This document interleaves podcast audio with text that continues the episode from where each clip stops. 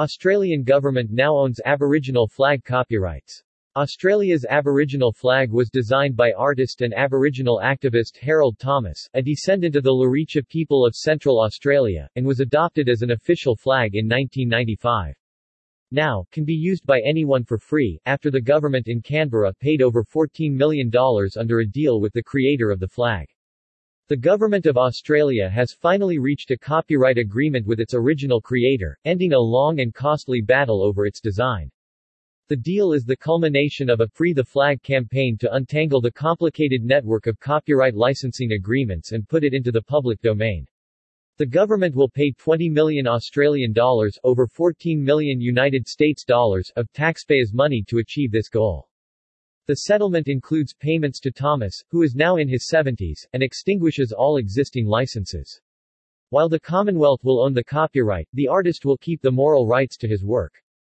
In reaching this agreement to resolve the copyright issues, all Australians can freely display and use the flag to celebrate Indigenous culture, Ken Wyatt, the country's Federal Minister for Indigenous Australians, said.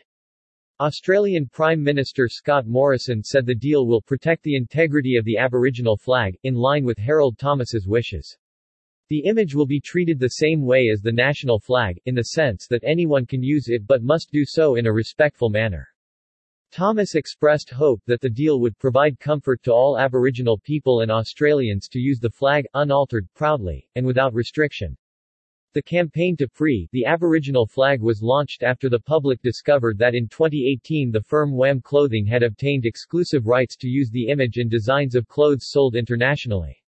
The grassroots movement gained traction in 2020, spearheaded by campaigner Laura Thompson, who came up with its core slogan, Supporters celebrated their win by changing their hashtag to hashtag freed the flag.